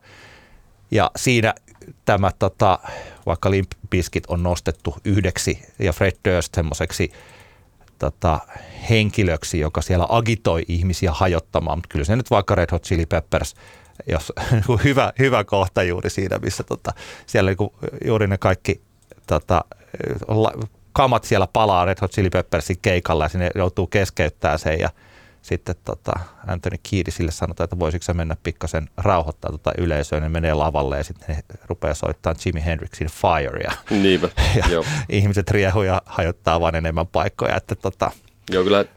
Joo, ei, ei sit, monihan artisti DMX, DMX agitoi aika hyvin jengiä niin kuin aggressioon siinä ja, ja tota, niin poispäin, ei se pelkästään Fred Dursti ollut, se tietenkin Joo. siihen Durstiin se niin kuin kulminoutuu se koko homma ja kyllähän niitä pätkiä, kun sitä katsoo tässäkin dokumentissa siitä keikasta, niin se jotenkin se ilme, mikä Durstilla on se semmoinen, josta voi niin kuin tulkita sen, että tämä on mun hetki oh. ja nyt mulla on niin kuin valtaa ja mä käytän sitä just niin kuin mä haluan, niin on se aika, se on aika pelottava. On.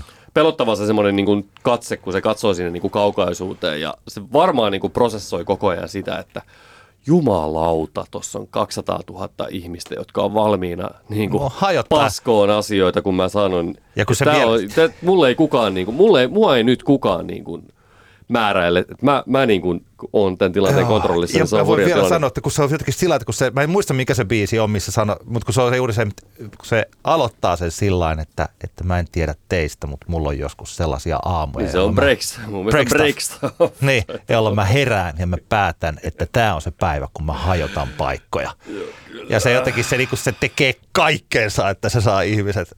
Tota, ja vaikka se olisi kuinka niin sanotusti akti, esitys, ja, siis, ja sitä se onkin, Niin. mutta että kun se jännä homma, että kun se esitys muuttuu, vähän sama mistä juuri, että mikä on jollain väkivaltaisella tai oikeistolaisella kuvastolla leikkimistä, niin kyllähän meillä on siis natsikuvasto on esimerkiksi Schindlerin lista elokuvassa. Se on pikkasen eri lailla Niin. tulkittavissa Joo, se natsikuvasto, joo, kyllä. kun taas sitten joku henkilö, joka agitoi natsiaatetta tu- Joo. tuolla. Siis sillä lailla, että se aktin ja todellisuuden välinen raja mun mielestä tossa rikkoutuu niin kuin ihan niin kuin kybällä, että siinä ei Joo. ole enää niin kuin tekstuaalinen Fred Durst Joo. eh, tota, leikkimässä kapinaa, vaan siinä on Kyllä, ihan oikea kyllä. Fred Durst ihminen, joka kannustaa siellä vihaisia eh, tota, alkoholilla ja huumeilla itseensä niin kuin kauheeseen pumppiin laittaneita Niinpä. kaksikymppisiä valkoihoisia äh, niin kuin äijiä. Kyllä. Siis, Se, missä tämä dokumentti mun mielestä niin kuin onnistuu hyvin, on se, että se tämä vahvistaa sitä ajatusta, että tässä niin kuin kaikista siitä, mitä siellä, niin kauheita asioita, mitä siellä tapahtuu, niin sitä ei voida laittaa pelkästään Fred Darsin tai Anthony Joo. Kiediksen tai DMXn niin kuin harteille, vaan se järjestäjien totaalinen opportunismi yhdistettynä kaiken läpäisevään ahneuteen on se, minkä takia tämä, se oli mahdollista. Ja se on mun mielestä niin kuin hyvä tässä dokumentissa, että siitä on, siinä on saatu näitä promottoria ja, ja järjestäjiä mukaan, jotka on niitä kavereita, jotka ovat luoneet uransa sillä 69 Woodstockin tavallaan myytille, joka oli se Joo. rauhan ja rakkauden festivaali. Ja ovat sitten pyrkineet niin kuin monet, monetisoimaan sitä ensin Woodstock 94 tapahtumalla, mikä oli ilmeisen onnistunut juttu ja monella tapaa niin kuin mun mielestä tärkeä, tosi tärkeä osa niin kuin 90-luvun ö, yhdysvaltalaista ö, popkulttuuri kanonia. Siellä oli ikonisia, ikonisia keikkoja useilta artisteilta ja, ja nyt en ole laskenut prosenttia, mutta uskoisin, että monipuolisempi niin kuin ohjelmakattaus kuin Woodstock 99. Niin, niin tämä tavallaan niin kuin, tämän dokumentin katsominen on, on hyvä muistutus kaikille vaikka tapahtuman järjestäjille siitä, että, että on hyvä ottaa monenlaisia asioita huomioon, vaikkapa ihan just ohjelman rakentamisessa siinä, että, että jos me, jos me buukataan niin kuin, tavallaan festari, jossa yhdeksän artistia kymmenestä on vihaisia nuoria miehiä, niin minkälaisia ne mahtaa ne asiakkaat siellä olla sitten? Ihan vihaisilla nuorilla miehillä on samanlainen oikeus elää kuin kaikilla muillakin Niin. meillä, mutta se on vaan, että jos me laitetaan niin kuin 400 000 vihasta nuorta miestä samaan paikkaan ja sitten niitä loppuu vesi ja niillä on kuuma, niin onhan se nyt ihan päivän selvää, että niin kuin siitä tulee paha jälkeä. Totta kai mikä, minkä tahansa demografian edustajia Niin. siellä olisi ollut, mutta kuitenkin pointtina se, että, että tämä on niin hyvä osoitus siitä, että sillä ohjelma niin kuin rakentamisella voidaan vaikuttaa myös siihen, että minkälainen minkälaisia ihmisiä sinne tapahtumaan tulee, onko se kuinka homogeenista tai heterogeenista se porukka. Ja nämä on niin mun mielestä etenkin näinä päivinä, koska puhutaan inklusiivisuudesta ja, ja siitä, että, että representaatiosta ja siitä, että monenlaisten ihmisten pitää päästä osallistumaan, monenlaisten ihmisten ääntä pitää saada kuuluville. Niin tämä Woodstock 99 on niin kuin huippuesimerkki siitä, mitä käy, kun se pidetään liian homogeenisena se Joo. kokonaisuus. Ja silloin niin kuin katastrofi on lähes vääjäämätön. Ja se on niin kuin mun mielestä tämän dokumentin semmoinen vahvin osa, ja, ja siinä kyllä niin kuin hyvin, kun näitä, näitä tota, kavereita, näitä järjestäjiä, jotka en muista nimiä, jotka oli silloin 69 jo mukana, jotenkin kun niistä välittyy se, että he mielellään pitävät yllä semmoista ajatusta. Nehän vähättelee koko ajan siinä tapahtumissa. Siinä on hyvä, kun siinä on niitä tapahtuman aikaisia tiedotustilaisuuksia, joissa he niin kuin vähättelee niitä ongelmia. Ja jopa hyökkää niitä vastaan. Hyökkää toimittajia vastaan, jotka niinku haastaa, että mikä tämä on tämä homma, että jumalauta, festivaalista yksi päivä ohi ja nyt jo tämä on niinku täyskaos ja joka paikassa on vaan paskaa. Niin, tota, niin se jotenkin se, että heidän, he ovat naamioineet liiketoimintansa ja ahneutensa semmoiseen semmoiseen tavallaan niin kuin hyvän tahtoisuuteen. Ja hei, mehän vaan tässä välitetään rakkauden sanomaa. Että, että ne on niin kuin, mun mielestä sillä tavalla tämä on niin kuin tosi, tai siis että mun mielestä jokaisen, joka vaikka järjestää, järjestää tapahtumia, tämä on niin kuin ihan hyvä katsoa silläkin kannalta läpi, että, että ei näin ja otetaan niin kuin monenlaisia asioita huomioon, vaikka kun buukataan artisteja. Tässä oli myös sellaisia niin kuin, niin kuin tosi hyviä pointteja, mitä mä en ollut ajatellut. Eli että kun siellä on tällaisia, että siellä niin kuin pointattiin vaikka, että okei, no tietysti tuossa vaiheessa Kobainin kuolemasta oli kulunut jo niin kuin vuosia, mutta että se jengi, joka siellä oli Woodstockissa 99, niin ei se enää niin kuin ollut mitään niin kuin Nirvanan kuuntelijajengiä. Se oli paljon niinpä. nuorempaa joo, porukkaa. kyllä, kyllä. Niillä oli ihan omat bändit ja ihan omat jutut. Ja sitten tällaisia, niin kuin, oliko se, mikä se yhtyy, oliko se Creed vai mikä, joka oli, niinku, siis, ta, siis että, joka oli ottanut tämän joku, nyt en edes muista. Dorsin- Dorsin Dorsin jäsenen jäsen, sinne että ei kukaan edes tiennyt mistään Dorsista. Joo, se on että kyllä niinku- tiennyt, ei. tai Jesus, se se mikä mun mielestä oli sellainen, siinä oli tietysti monta sellaista silmät avaavaa kohtaa siinä dokkarissa, mutta siinä on esimerkiksi tällainen, siis mulle jotenkin semmoisena, ehkä jotenkin jopa sillä, niin kuin, mitä ei ole niin kuin trailereissa oli niin kuin, niin kuin muistunut mieleen ne semmoiset, mm. ai niin siellä oli tällaisia, noi kaikki paikat palaa, niin se on se, kun toi, toi Wycliffe Sean vetää ton Star Spangled Bannerin, eli että tekee tällaisen tietyllä tavalla niin kuin tribuutin sinne Niin. Jimi Hendrixiin. Ja jumalauta, kun sitä kamaa sataa sinne. Siellä on niin sellainen Joo. jatkuva koko sen esityksen ajan. Mä en tiedä, mitä ne heittelee sieltä. Siis jotain vessapapereita vai jotain valkoista, mitä, mitä ikinä se kamaa onka.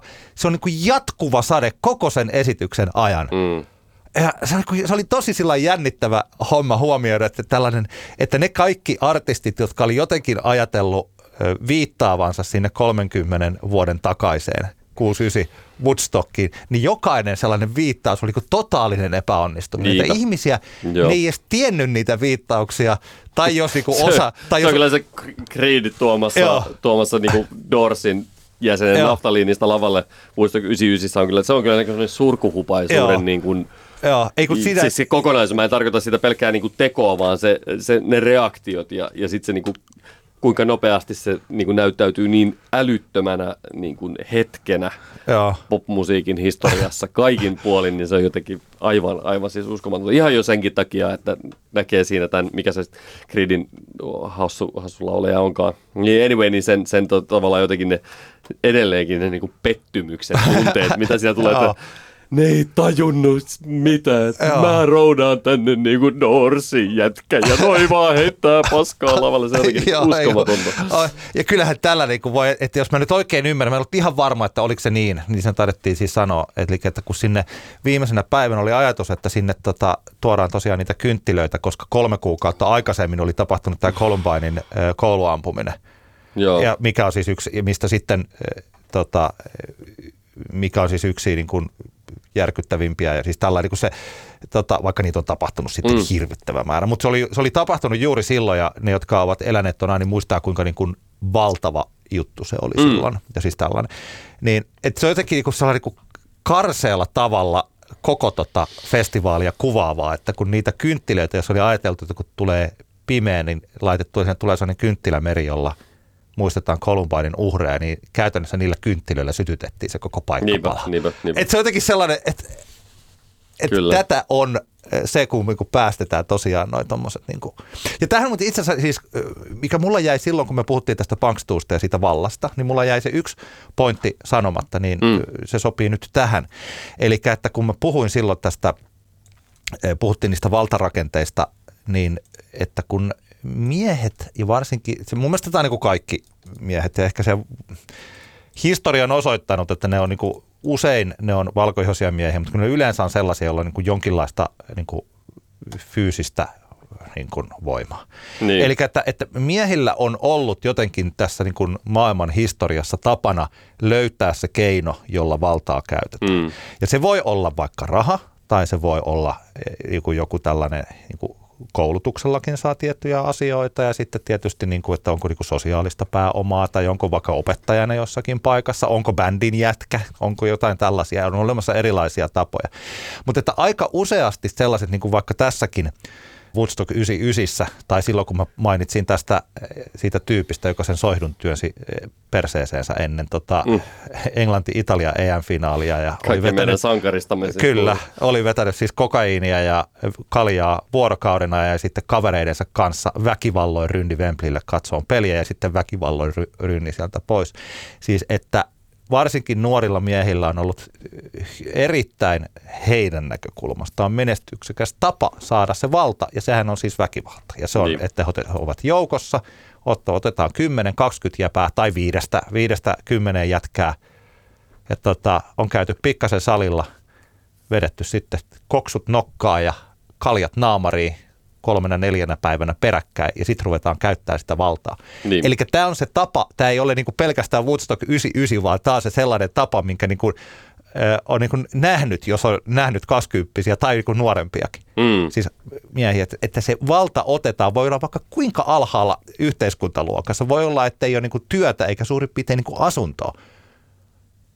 Ja, ja siis sillä niin, mutta se valta otetaan jollakin tavalla väkisin. Mm. Ja tämä on niin kuin yksi tapa siihen vallan kyllä, ottamiseen. Kyllä. Ja se oli, tuli vaan tuossa jälleen kerran mieleen, että kuinka, siellähän oli joitain tällaisia tyyppejä, jotka sitten niin kuin ne, ja niin kuin huomaa, että minkälaisessa hurmoksessa ne on, niin. kun ne tajuaa, Joo. että tämä on nyt meidän Kyllä, kyllä. Me omistetaan tämä festivaali. Lainausmerkeissä saamme tehdä mitä haluamme. Näinhän Joo. se on, näinhän oh. se on.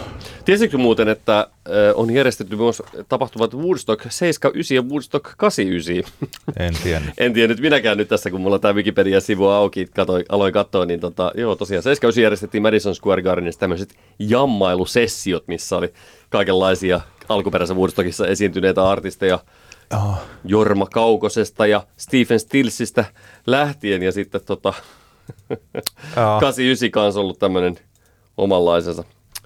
Aika, aika jännä, jännä homma. Mutta joo, tavallaan niin kuin, tämäkin selittää, tämä on niin kuin hyvä huomioida sitä kohtaa, kun miettii, että miksi, miksi nämä, niin kuin nämä järjestäjät, mistä se, niin kuin se semmoinen ahneus kumpuaa ja toisaalta se, se välinpitämättömyys kaikista siitä, että mitkä asiat voi mennä päin, päin helvettiä niin kuin, että, että niiden on annettu mennä päin helvettiä, kunhan sitä fyrkkaa on vaan tullut sisään, niin, niin tota, tähän selittää, että tätä on tavallaan niin kuin yritetty matkan varrella tätä konseptia tavallaan tehdä ulosmitata niin kuin rahassa, Joo. Mutta ei oikein mennyt, niin sitten tuli 94, joka oli menestyksi, niin totta kai sitten laitetaan 99 ja niissä sitten taas tavallaan, niin kuin, niissä on sitten, vaikka tämä dokumenttikin kertoo, että, että ei ne tuotot ollut läheskään sitä kuin mitä ne olisi ollut, jos se tapahtuma olisi järjestetty kunnolla. Mutta niin. tota, mutta nämä on näitä, ö, lämmin suositus. Tämä löytyy vähän hankalissa, jos jollain on HBO Nordicki, niin tämä jotenkin, mun oli ainakin tosi vaikea löytää tätä sieltä. Se niin mulla kun... tuli, kun ihan Woodstock kirjoittaa. Okei, okay, joo. Taitaa, mä, mä jotenkin muist, muistelisin, että mulla niin kuin, mun, mun piti tätä niin kuin kaivaa sieltä jostain dokumenttien alta jotenkin monen joo. linkin takaa, mutta, tota, mutta lämmin, lämmin suositus. Lämmin hyvin, suositus. Hyvin, hyvin tehty leffa. Mä voin, ei, mulla on vielä yksi asia. Sori, sulla oli, mä huomasin, että sulla oli ihan hyvä lopetus, mutta nyt tämä vielä saada. Siis se jännittävä asia, että miten, mitä tapahtuu myös sellaisella asialla, kun, nyt on vähän niin kuin viitattiin, että kun on olemassa jokin merkitys tai jokin asia, jota, jonka takia tehdään e, ja sit siitä seuraa joku, joku toimintamalli, niin että kuinka tärkeää se on se merkitys siellä. Kun mä ajattelen vaikka tätä, mistä siinä niin kuin monta kertaa puhutaan tästä, että niin kuin naiset on rinnat paljaana. Mm. Jos me hetken aikaa otetaan se niin kuin hippikesä ja 69 toi Woodstock ja siis tällainen, että se, että se on niin kuin rauhaa ja rakkautta ja siis seksuaalista vapautumista ja unohdetaan, että siellä on todennäköisesti ollut hirvittävän paljon kaikkea muuta. Niin sellainen asia, että naiset vapautuvat pikkasen vähän samaa, mitä saattaa olla tai free the nipple tai siis tällaista. Eli että se on se naisen tapa ottaa kontrolli omasta ulkonäöstään ja omasta kehostaan ja omasta seksuaalisuudestaan ja sen takia päättää, että mä voin, joku miehet saa olla täällä ilman paitaa, niin saan olla minäkin. niin se on yksi ilmenemismuoto. Sitten kun katsoo Woodstock 99, jossa käytännössä he olivat niin kuin kääntäen, se oli niin kuin käännetty sellaiseksi, että se onkin tällainen jännittävä, että jos sä et näytä tissejä, niin, niin saat, tuolla niin kuin saattaa sadat, sata tuhatta ihmistä buuaa sulle. Mm. Ja sitten, että kuinka se jotenkin on käytetty, on joku ihme paikallinen radioasema roudannut sinne tota, yläosattomia tyyppejä, kun jotenkin, että se onkin äkkiä tällainen Girls Gone Wild, että ei ole mitään, sitten, kun alkuperäinen, niin tietyllä tavalla, kun ottaa kaksi kuvaa, niin ne kuvat on identtiset. Mm. Mutta että mikä on johtanut niihin kuviin, niin on täysin niin kuin toisistaan poikkeavaa. Kyllä, kyllä. Ja siis tällainen asia, että se on, se on, se on kun puhutaan symboleista, mistä se alkuvaiheessa puhuin, niin se on kyllä jännittävä, jännittävä yksi, yksi osa tuossa. Joo, mutta se kannattaa katsoa ja miettiä sitten tota, suomalaisia nuorisofestivaaleja ja vähän peilailla, että Niinpä. minkälaista yhtäneväisyyttä ja minkälaisia eri, eriäväisyyksiä on. Kyllä. Meillä on tässä lopussa aina tapana suositella asioita toisillemme ja teille kuuntelijat. Älä nuku tämän ohi osion muodossa. Antti, mitä sä tällä, tällä kertaa suosittelet? No mä mietin, että otanko mä tämän yhtyön, koska me jossain vaiheessa ollaan hehkuteltu sitä erittäin paljon, mutta kyllä minä sanotaan, koska tämä biisi on mahtava ja bändi on hieno. Eli The War on Drugs, joka julkaisi pari viikkoa sitten uuden sinkun, joka on nimeltään I Don't Live Here Anymore joka, jos, mikä sopii mun mielestä tosi hyvin juuri tähän jaksoon ja tämän jakson tuohon teemaan, mistä mainittiin siitä, koska tässähän nyt on erittäin vahvoja kaikuja sieltä, jos nyt The War on Drugsissa on muutenkin, mutta sieltä 80-luvusta Bob Dylaniin viitataan mm. oikeastaan niin kuin parikin kertaa, ihan siis nimeltäkin tässä kappaleessa. Ja kyllähän se, niin kuin se Bruce Springsteen fanitus on tässä, niin. tässä biisissä erittäin 84 vahva. Bruce on niin kuin läsnä. Joo, ja, ja tota, mutta mun mielestä tämä on hieno The War on Drugs-biisi. Tämä on aika sellainen helposti lähestyttävä ja ehkä tämä on enemmän aina sellainen, sellainen valtamerilaivabändi, joka mm. etenee sillain, tota, eteenpäin, niin jotenkin tässä on jopa sellaista jännittävää niin partymeininkiä, siis The War on Drugs mittakaavalla par, niin, niin, partymeininkiä, eli että jopa sellaista vähän, vähän tässä niin kuin, sellaista kunnon niin kuin tanssimista, mm. sen tyylistä. Ja, tota, ja että vaikka tässä kuinka viitataan siihen menneeseen ja tämä kuulostaa siltä, mitä on tehty aikaisemmin, niin tässä kappaleen nimessähän on sitten oikeastaan tämä koko tulkinnan avain, tämä I don't live here anymore. Vaikkapa juuri tämä kakkossäkeistön, like when we went to see Bob Dylan, we danced to Desolation Row, but I don't live here anymore, but I got no place to go tai toisessa, mm. tai sitten tässä yhdessä, että I never took our love for granted, you never left me wanting more, but you never recognized me, babe, I don't live here anymore. Tässä on tällainen vahva lähti, jotenkin sellainen ajatus, että tässä halutaan, että ei olla enää siinä vanhassa, mutta ei oikeastaan tiedetä, että jos mä en ole siinä vanhassa, niin no missä mä sitten olen. Mm. Kaiken tällaisen tota, mukavan, helposti lähestyttävän jytän taustalla. Mun mielestä oli hieno ajatus, mikä ehkä tällaisia syvän pohdiskelevia tekstejä Warren Drugsilla on muutenkin. Mutta tässä on onnistunut teksti ja helposti lähestyttävä biisi ja mä pidän siitä. Kyllä, tämä, tämä kappale niin sanotusti osuu maaliinsa. Pidän, pidän tästä tosi paljon myös. Tykkään bändistä tosi paljon, että, että tota, Sika hyvä kappale. Onko muuten jo keikkalippu hankittuna, Antti? No kun en ole, en ole hankkinut keikkalippua. Warren Dragoni saan... siis esiintyy Helsingin Nordicsella, eli vanhassa jäähallissa 22. päivä maaliskuuta 2022, jos ei seuraavaa koronavarianttia siihen mennessä tänne päin maailmaa saada. Toivottavasti ei. Mutta to, to, sinne olen menossa. Permantopaikka ostettu, eli tervetuloa seuraani Pitäis nautiskelemaan Warren keikasta, jos, jos näin käy. Joo, nythän siellä joku tietenkin saattaa myös tuhistella, että jaa, siellä kritisoidaan Casey Musgravesia, mutta kehotaan Warren Drugsia. mutta mehän tässä annamme itsellemme vapautuksen juuri tällä, koska tota, mm. mistä puhuimme, että tässä on tämä ikäkysymys ja tämä on meille. Niin, ei, ei kun siis nimenomaan. Tämä on, War on Drugs on meidän ikäisten Casey Musgravesia. Just näin, näinhän no. se taitaa olla no. kyllä joo. Joskin mun mielestä vähän parempi Pare, myös War no. mutta, mutta joo, se on, se on sitten taas niinku keskusteluasia. Kyllä, joo, mahtava biisi. Mulla on kaksi äh, äh, tota, Älä nuku tämän ohi suositusta. Ensin biisi.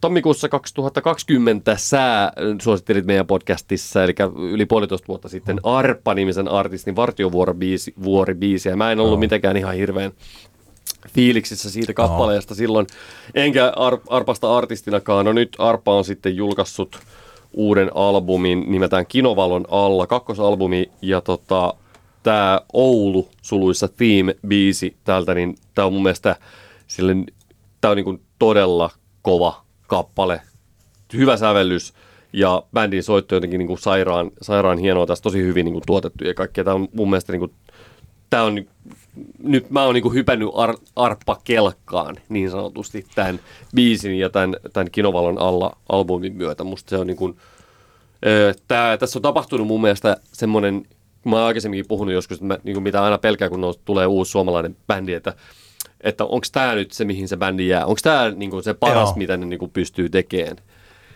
Varsinkin monien niinku, esim. vientitoivobändien kanssa monesti saattaa tulla semmoinen olo, että äh, kun tästä pitäisi pystyä niinku, parantaa sitä, korottaa sitä rimaa, jotta pystytään niin kuin kilpailemaan kansainvälisillä markkinoilla. No Arpa nyt ei kansainvälisillä markkinoilla kilpaile, mutta kuitenkin Arpa on mun mielestä, että tässä on niin kuin tapahtunut just sitä kehitystä niin kuin bändissä, ilmaisussa, kaikella tavalla, mitä niin kuin toivoisin. Mä en sano, että Arpa oli puolitoista vuotta sitten huono bändi, Joo. mutta mun mielestä tämä on niin kuin hulluna parempi bändi nyky, nykyisellä. Edelleenkin keikka näkemättä, onneksi edelleenkin Lost in Music ensi viikonloppuna Tampereella, jolloin pääsen näkemään vihdoin viimein Arpan livenä. Mutta tota, tosi siisti biisi. Joo, hei mun täytyy Arpasta siis sanoa, että se on tosi mahtava, koska mä, olen, mä olen, jotenkin ajattelin juuri tollain, kun sä, sä ajattelit. Mä en muista, mitä mä silloin aikanaan tästä tota, siitä niin kuin omassa Älä nuku tämän ohi osiossa siinä silloin sanoin. Ja, mutta mulla on ehkä ollut jotenkin ajatuksena siinä, että Arppa – on juuri tällainen indie-yhtiö, jota me dikkaillaan vähän aikaa ja sitten kohta sitä ei enää ole. Niin, kun... siinä oli semmoiset merkit jotenkin Joo. mun mielestä siinä. Ja niin sitten kun... nyt tuntuu, nythän vielä täytyy sanoa, että siis äh, Laavalampuja, eli toi debyyttilevy, joka ilmestyi 2020, se oli omakustanne ja nyt Arppa on siirtynyt Johanna Kustannukselle, joka on Universalin alamerkki, eli tämä on heidän niin sanottu major debyytti myös tämä Joo. albumi.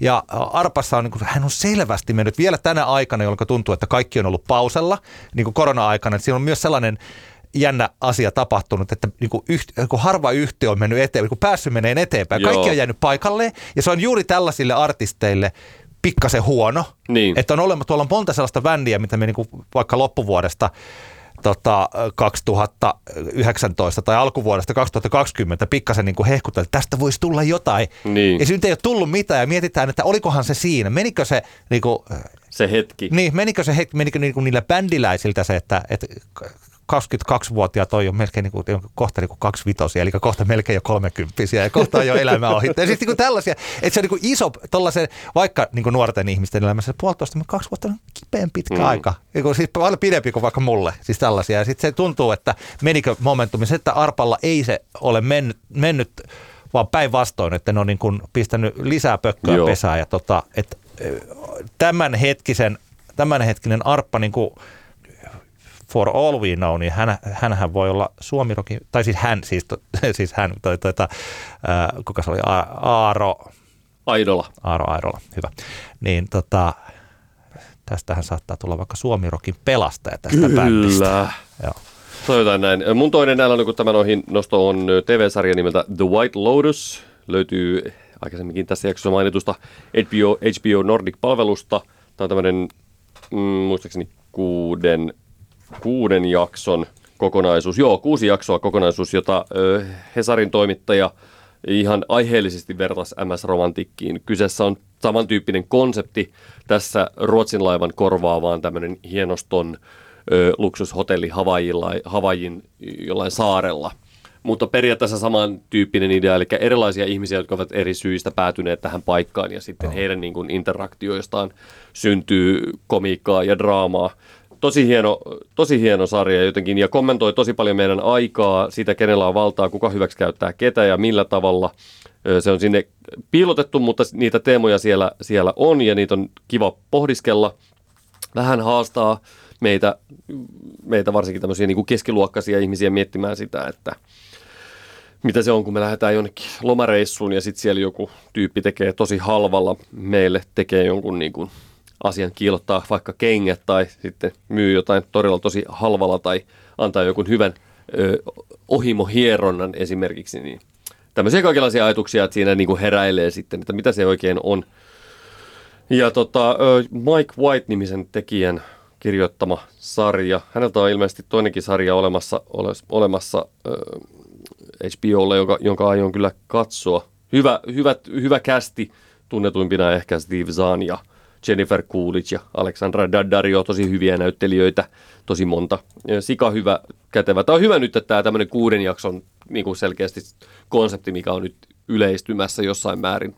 Hyvä tavallaan, niin kuin, että ei ole pakko vääntää niin kuin älyttömän pitkäksi. Tulee mieleen, mitä nyt tässä nyt jotain Plot Against Americaa ja We Are Who We Are TV-sarjoja, jotain kehunut, joka on niin kuin about samanpituisia kokonaisuuksia, niin oh. aika hyvä semmoinen niin elokuvan ja semmoisen pitkän, pitkän TV-sarjan niin kuin välimaastossa olevia kokonaisuuksia. Mä oon samaa mieltä muuten, että se on jotenkin hyvä tapa kertoa, kertoa tarina. Siinä pääsee kuitenkin aika syvälle tuollaisessa tarinan kerronnassa, mutta se niin kuin, Kyllä, joo. joo, mutta sitten se, se tavallaan niin kuin se konsepti rajaa sen, että se ei veny jopa, kun siinä on kuitenkin jonkun verran pakko tehdä tiivistämistä. Niin joo. tuntuu, että se on niin kuin, tällainen niin kuin, sapluona on löytynyt jossain määrin. Niin tota, joo, The White Lotus, ehdoton suosittu. Välillä tosi tosi vaikeata katseltavaa, mutta se palkitsee kyllä.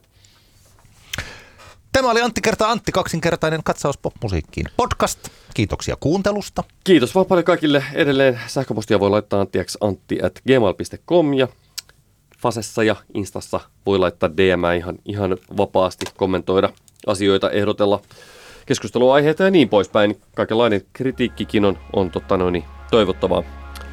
Kiitos kun kuuntelette. Palataan asiaan. Hei yes, hei! Moro! Antti kertaa Antti. Kaksinkertainen katsaus pop-musiikkiin.